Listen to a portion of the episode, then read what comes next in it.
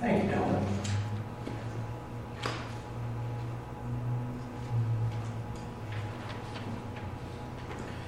As you're able, would you please stand for the gospel?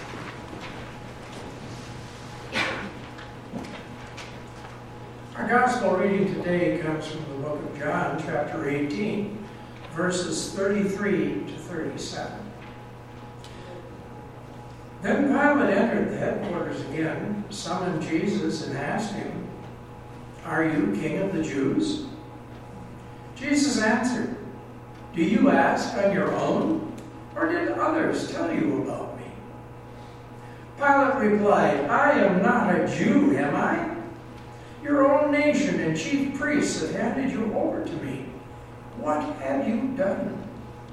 Jesus answered, My kingdom is not from this world. If my kingdom were from the world,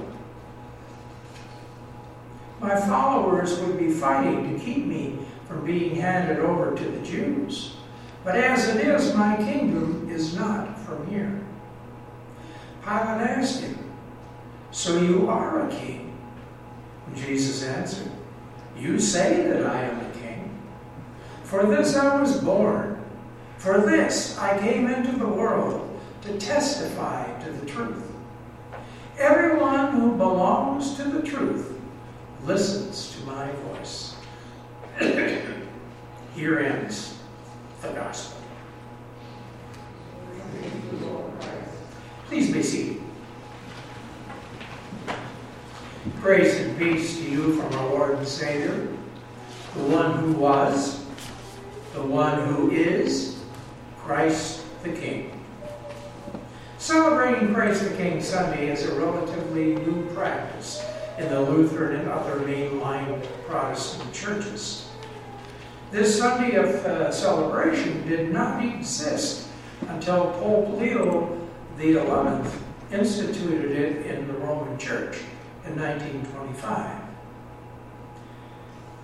Our worship services today signal the end of the current year B of the liturgical calendar. Next week, when we celebrate the first Sunday of Advent, you will be ushering in year C. You might ask, what difference does that make? Each year, the cycle focuses on a different synoptic gospel. Example, Matthew is in year A, Mark is year B, and Luke is year C. And good old John, he's mixed in throughout all of that, and principally in festival and celebration times. The, uh, now that we've uh, shared this little tidbit of historical information, I invite you to pray with me. Lord Jesus, you are our King of Kings. Please help us discern how we can better become loyal subjects and joyful servants. It ain't going to be easy, said the blind carpenter as he picked up his level and square. What do we know about being subject to a king? And who among us has ever lived our life as a servant? one thing should become crystal clear to us. Jesus' kingdom is like no earthly kingdom, and Christ's values are vastly different than the values of the world. Trying to become a disciple of Christ the King is not all that easy. It presents a problem and an opportunity. Since we're not privileged as disciples were, who could simply ask Jesus questions directly, we need to put some serious effort into being completely honest when we pray and diligent in our study of Scripture. Perhaps we should not solely rely on hearing the readings on Sunday from the lectionary. It might be good to develop a habit of uh, turning a few pages in the Bible every day, if that's not your current practice. When we read Scripture, we should not feel that we need to remain stuck in the ancient world of Jesus' earthly days. It's perfectly okay to translate scriptural prayer passages into your own words and thoughts so they match our personal experiences and therefore fit the context in which we live. Technology has changed dramatically since Jesus walked the highways and byways of Israel, Judea, Samaria, and other places in the Middle East. However, spiritual challenges have changed only in appearances since their debut in Eden. Satanic forces will continue to wage their battle with God and enjoy many more victories than we care to witness.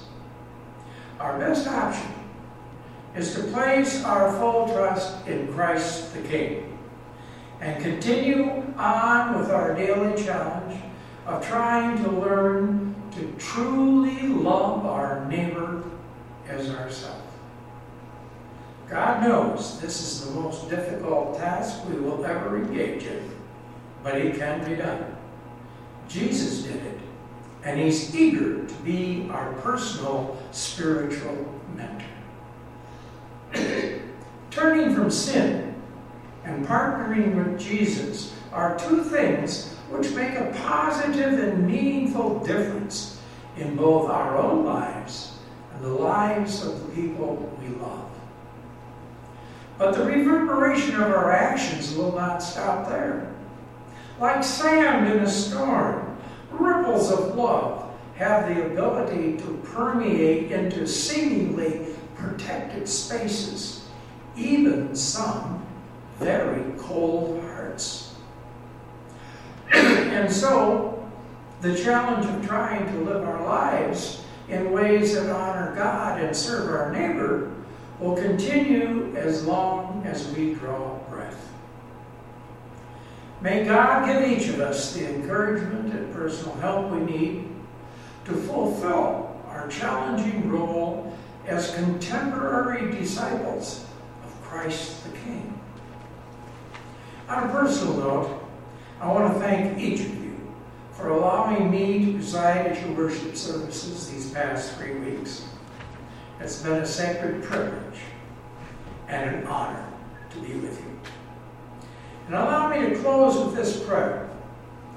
Heavenly Father, United Lutheran and its predecessor congregations, dating to the settlement of Quarry Farm, has a long and faithful history of witnessing about you, your beloved Jesus, Son Jesus, and the Holy Spirit. These good folks are ready with their new pastor, Sarah, who we met this morning, to write a new chapter in United's history. Bless them all with vision, courage, patience, and determination to bring the good news of salvation and eternal life to everyone who needs to hear it. Amen. Our next hymn can be found on page 723 of the EO